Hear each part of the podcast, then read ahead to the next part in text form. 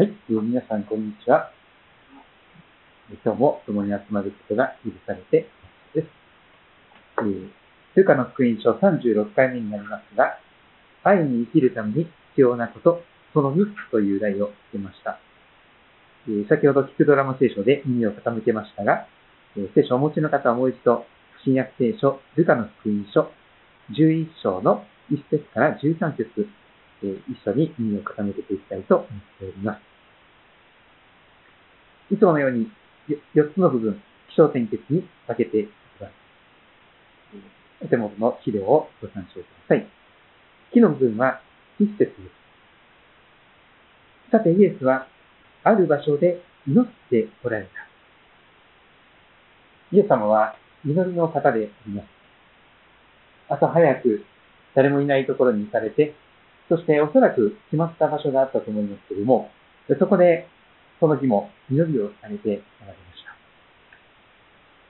た。ひとしきり祈った後、その祈りが終わると、弟子の一人がイエス様にこうお願いいたします。主よ、ヨハネが、あのバプテスマのヨハネが弟子たちに教えたように、私たちにも祈りを教えてください。おそらくイエス様のその祈る姿がですね、あまりにも天と地が通じているような、見事に祈りの手応えを感じていらっしゃるような、確かに神様とお話をなさっている。神様は生きておられる。神様はいらっしゃるんだということが、もうまじまじと肌で感じるような、その鳥肌ものの、自分の祈りとは全然違う、そのイエス様のダイナミックな天と地が繋がったような祈りの姿を見ていくときに、自分たちもそんな風に祈りたいという憧れが出てきたと思います。このような、えー信仰的な憧れはとっても素敵なものです。特にバイブルキャンプなどに行きますと、自分と同年代の人、自分と似たような信仰生活を送ってきたり、あるいはその年齢が同じぐらいであったりする人がですね、自分よりもはるかに素晴らしい祈りを生き生きとしている。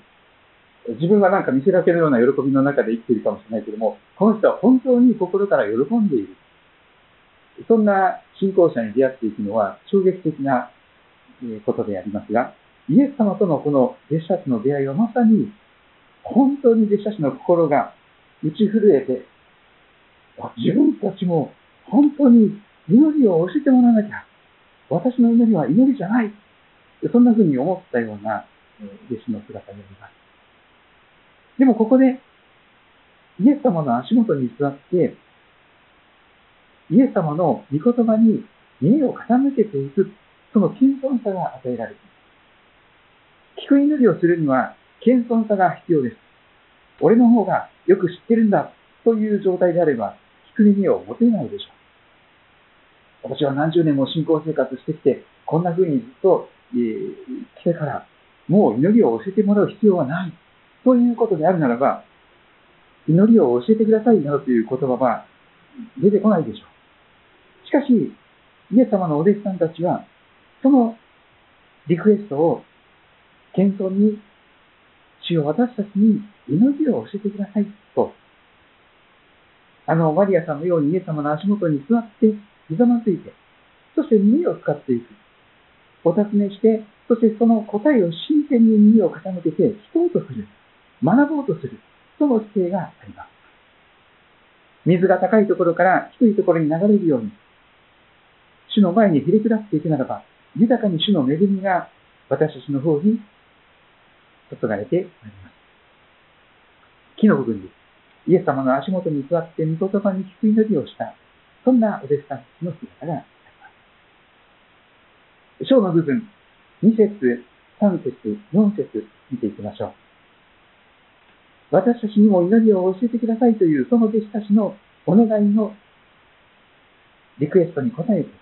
そこでイエスは彼らに言われます。祈るときは、こう祈るんだよ。こう言いなさい。ということで、あの有名な主の祈りが教えられています。ルカの福音書の主の祈りは、非常にコンパクトに、シンプルにまとめられています。天に増します我らの父よとではなくて、ただ単に父よ、お父さん、お父ちゃん、そんな親しい呼びかけでまず始めます。それは自分が神様の子供であるということを意識しながら、神様を自分のお父さんと呼ぶことができる身分として、その特権を働かしていくという信仰が求めています。神様のことをまずお父さんと呼ぶことができる。そこから祈りが始まっています。父親不在の世界ではなく、天のお父様がおられる。いつでもどこでもどんな時でも私たちの必要を祈る前からご存知です。そして、豊かに子供の求めに応えてください。そんな天のお父様のことを意識しながら、その方に呼びかけて祈り始めなさいと。父よ、祈りは呼びかけから始まります。誰に何を呼びかけるのか。それがとても大事なことです。その後の全ての祈りが迫ってしまいます。父よと神様のことを呼んで祈り始める。これはとっても大切なことです。子供として祈るわけです。子供として親を信頼する以上に神様を信頼して祈っていく。私の小さな祈りに神様はちゃんと答えてください。耳を傾けてください。そのことを信じて祈るのです。天皇お父さん、あなたのお名前が聖なるものとされますように、皆が聖なるものとされますように、御国が、あなたの神の国が来ますように、私たちの日ごとの価値を毎日、今日もお忘れください。私たちの罪をお許しください。私たちも、私たちに負い目のあるもの意地悪してきたり、攻撃してきたり、批判してくる人たち、また殺そうとするような人、負い目のあるものを皆許します。私たちを試みに合わせないでください。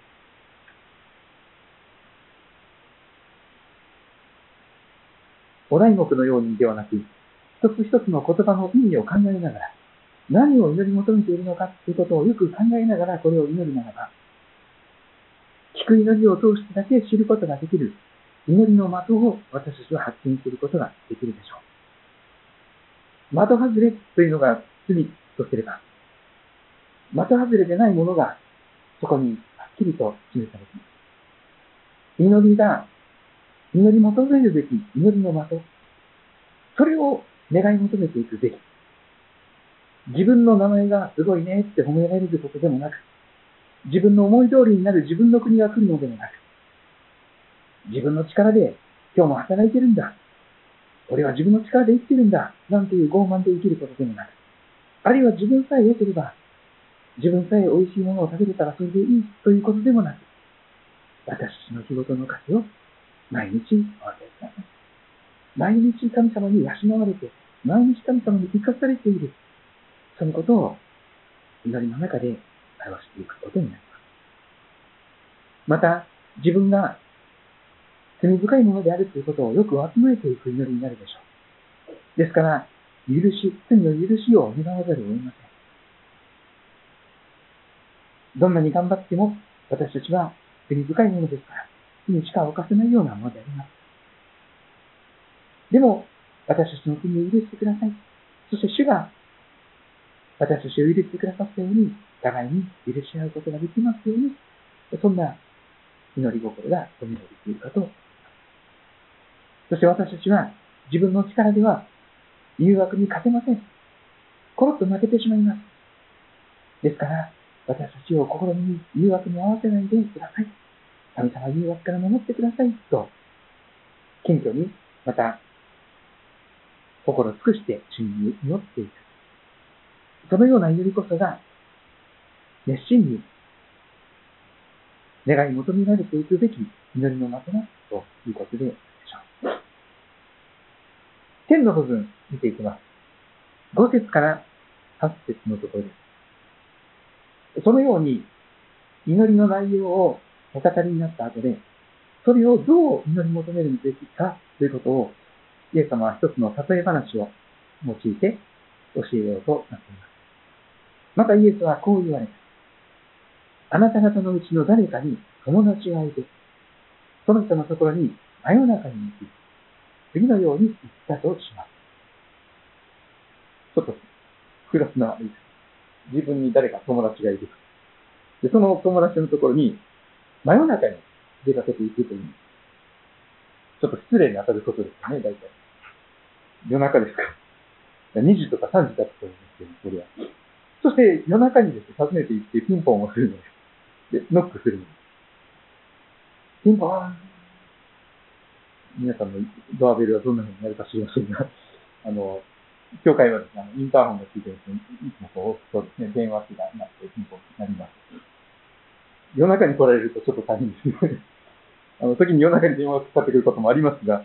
あの、そういう寝ている時にですね、もうそこについている時にそれをされると、とっても、あの、辛いことだと思いますが、そんなことをしてしまったと夜中に友を訪ねて、こうお願いする。友よ、パンを見つかしてくれないか。私の友達が旅の途中で私のところに来たんですけど、出してやるものがないのです。どうかパンを3つ貸してください。と、真夜中にお願いをしていく。するとですね、当然の反応が出てくるでしょう。なので、娘の夢をこすりながら、今何時だと思ってるのだと思って、その友達は家の中から遠く答え面倒をかけないでほしい。もうその一言です。もう扉を閉めてしまったし、子供たちも私も一緒に寝てるよ。今寝てるよ。ぐっすり寝ていたところなのに、まだ夜中なのに。もうこんな時間に何しに来たんですか起きて何か激しくつきません。帰ってください。あの、インターホン越しにね、話すぐらい。直接そこに行かない。もう、枕元とか部屋の中で対応して、それでも、引き下がっていただこうとする。まあ、それ当然でしょう。ところがですね、8節あなた方に言いますが、この人は友達だからというだけには、起きて何かをあげることはしないでしょう。いくら友達でもそんな夜中に来られても困る。迷惑だ。そんな友達ちょっとあまり作りたくないということかもしれませんが、でも、友達のしつこさのゆえなら、新しい役ではそんな風にやってありましたが、とっても素敵な役になったなって思います、しつこさの家に、しつこい祈り、しつこい求め。もうしつこいと思われて叫びたくなるような、もう何回も何回もピンポン攻撃。帰ってください。もう何時と思ってるんですか何もあげません。帰ってくださいって言って、引き下がって布団の中に入ってですね。またピンポン。それが鳴りやまないんです。ピンポン。えー、そして、もううるさく寝れない。もう、なんだ。あの全然寝れないじゃないか。ということであるならば、起き上がって、布団から出て、そして、必要なものを、パンを3つ、いや、必要なもの何でも、もうあげるでしょ。あげますから、もう帰って一つ、もう早く寝させてくれと、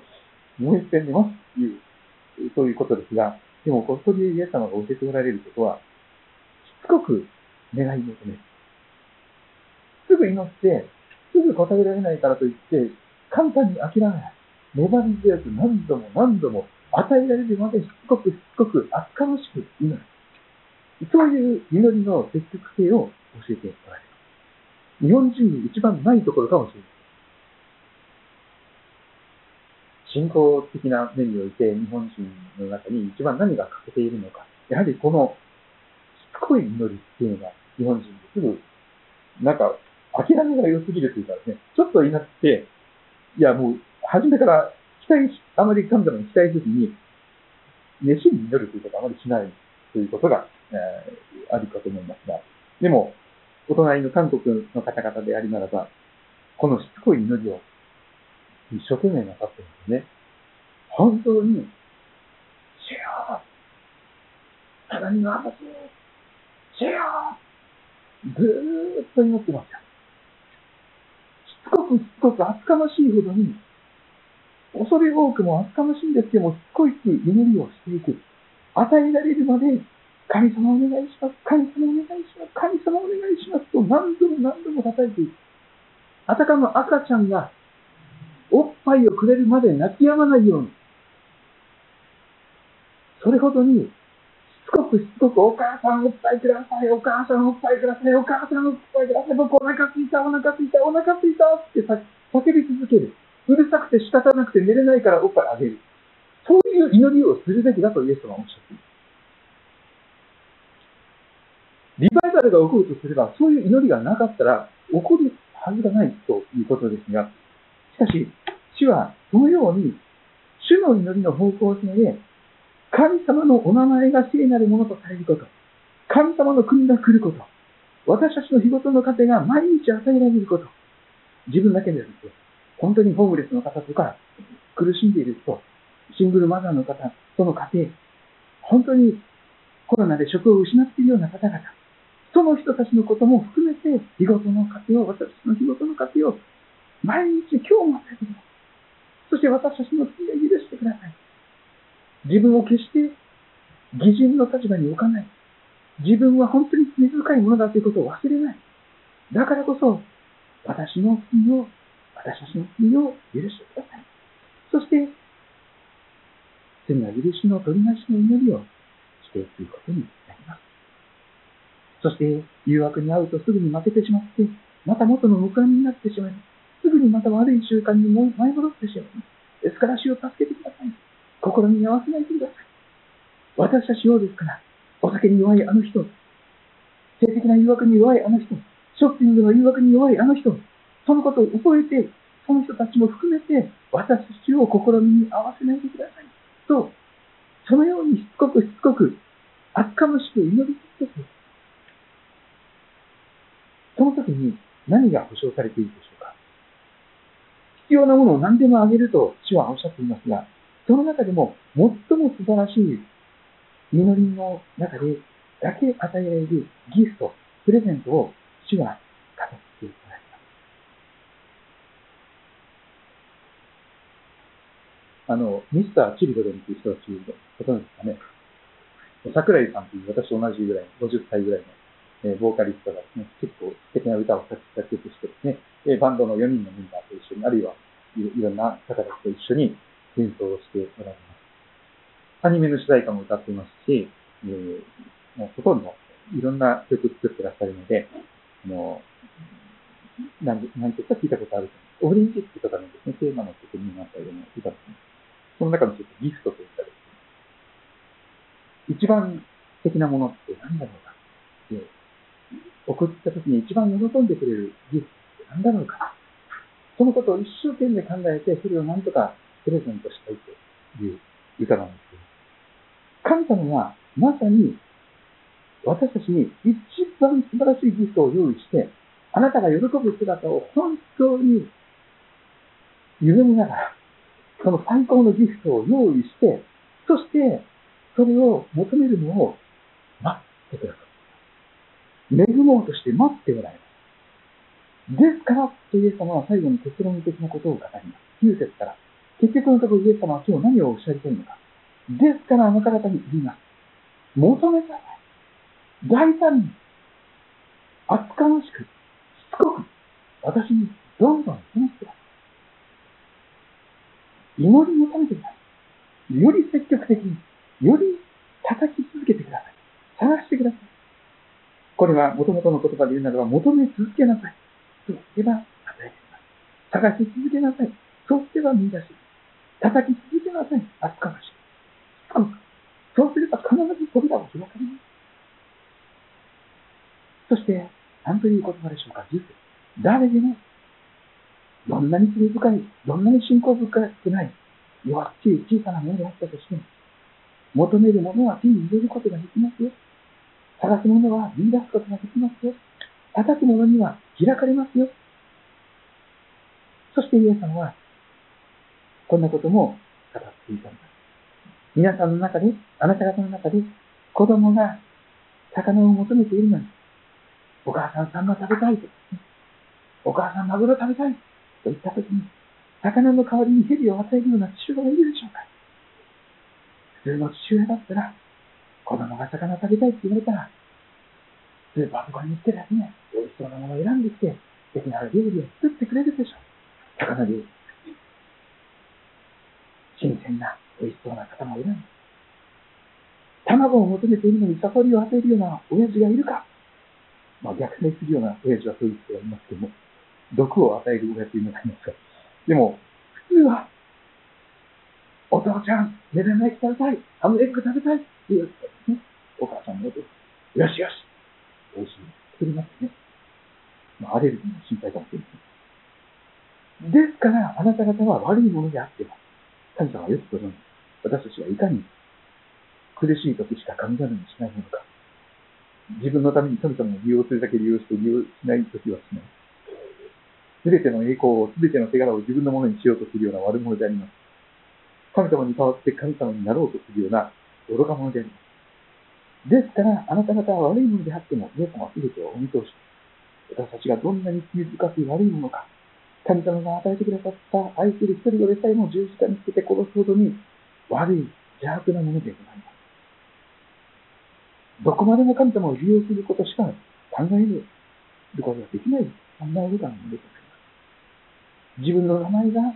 すごいねって言ってもらいたいために一生懸命奉仕をしたり、祈ることもあり得るでしょう。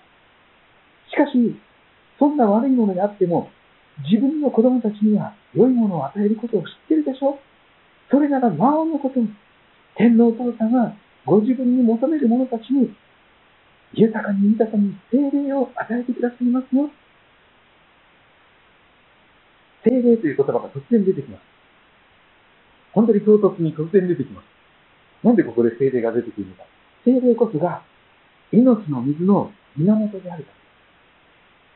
ら。精霊こそが私たちの心の中に宿ってくださる生ける神様ので、内住するキリストと言われます。助け主、慰め主と言われます。聖霊は私たちの内に住んでくださり、そのことを通して私たちの体が、肉体が、神の神殿、聖霊の宮となると、聖書は語っています。誰でもイエス様を信じ受け入れるときが、その時に聖霊を心の中に受け入れていきます。しかし、精霊を受けていることと、精霊に満たされることは全然別のことです。せっかく精霊を受けていても、精霊に満たされていなければ、ただの人以下であります。やっぱりこの世の誘惑に流されて、やっぱり自分勝手に自己中心に流されて流されてしまうでしょう。しかし、だからこそ、精霊に満たされることを祈り求める実にそれが愛に生きるために必要なことであります。愛に生きるために必要なことその2と、まあ、前回からの続きなんですけども、まずは、イエス様の足元に座って、御言葉に聞く祈り。そして、主の祈りに導かれて、聞いた時に初めて教えられる主の祈りに導かれて、しつこくしつこく、厚かましく祈りを求め、願いを求め続ける。そのようなこの二つの祈りが重なるならば、その時に命の水である精霊様を豊かに豊かに受け、その流れが溢れ出していく。愛が溢れ出てくる。そんなガリザヤ湖のような愛の人に私たちが変えられていく。その時に初めて、あなたも言って同じようにしなさいというような、良き様のリア人も、その姿に少しずつ近づいていけるのかなと思いますが、今年はですね、もうすぐ、次の次の週がペンテコステ礼拝になりますよね。聖霊降臨日、教会の誕生日とも言われますが、イースターの後には、その、えー、最も素晴らしいお祭り、ペンテコステ聖霊降臨祭が5月、今年は23日に予定されております。えー、もう2週間弱しかありませんが、えー、この初代の最初の教会の人たちはですね、集まって一緒に心合わせて祈りながら、約束のもの、精霊をひたすら与えられるように、与えられるようにとしつこくしつこく祈り続けました。毎日心合わせて。そして、ついにその時が来て、一人一人に漏れなく、男の人だけでなくて、女性にも、もちろん、そして、年配の方だけでなくて、子供たちにも、漏れなく精霊が注がれて、そして、精霊によって弱い、臆病な弟子たちが大胆な生き生きとした力強い信仰者に変えられていった。主よ、あの人たちを火を、天から火を下して燃え、焼き尽くしてしまいましょうかっていうぐらいに過激な愛のない人たちが愛の人に変えられていった。愛の人、ヨハネもそうでしたね。ヨハネも最初はあの人たちをもう天から火を下ろして焼き尽くしてしまいましょうか、しよう。それぐらい、そんなことを願うような、非常に短気な、怒りっぽい、そしてすぐに、えー、この、裁きを願うような、そういう愛のないものでありました。でも、精霊を言い続けた使徒ヨハネはですね、やがて、愛という言葉をどれぐらい使っているのか、ヨハネの聖書ももちろんそうですが、ヨハネの手紙1、2、3を見るとですね、はい、はい、はい、はい、互いに愛し合いましょう。そのことばっかり出てきます。それほどに、ご自分に求める者たちに精霊を与えてくださる。精霊を本当に豊かに与えられた者は、御霊の実として愛を結んでいく、愛という実を結んでいくことができる。私たちは聖霊なる神様をなくして、普通の人以下になってしまう。普通の信仰を持ってない人の方がよっぽど立派な愛のある行動をしております。でも、主はですね、あえて弱いもの、一人に足らないもの、見下されているもの、無に等しいものをあえてお選びになって、そのものに豊かに精霊を注ぐことを通して、権勢によらず、能力によらず、神様の霊によって、神の栄光の働きが成し遂げられていく。そんなことを皆に求めていけたらと思います。ぜひですね、あの、続々と、本当に私たちを通して、私もあなたの信じている神様を信じたい。そんな風に、えー、人々が、私たちを通して、その祝福に扱っていけるように祈っていけたらと